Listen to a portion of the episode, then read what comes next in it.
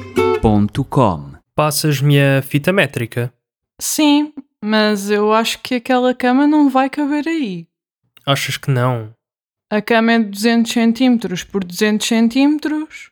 E o nosso quarto deve ter um metro quadrado no máximo, não? Que exagero!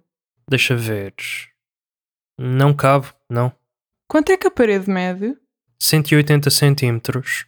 Temos de optar pela cama de 140 centímetros por 190 centímetros. Sim, vai ter de ser. Vais ter de começar a encolher-te mais para dormir. Eu? Tu é que dormes atravessado? Quase que me atiras para fora da cama? Bom, queres aproveitar para tirar as medidas para o armário?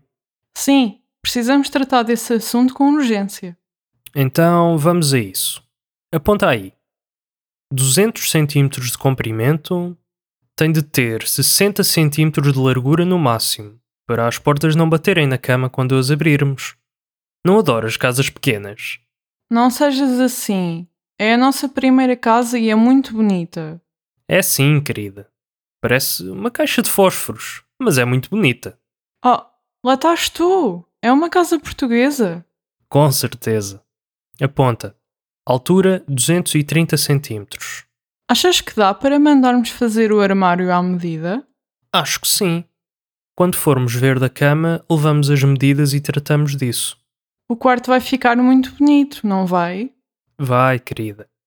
Mais ainda quando trouxermos a cómoda da tua avó. A cómoda vai torná-lo ainda mais especial. Estás feliz? Muito.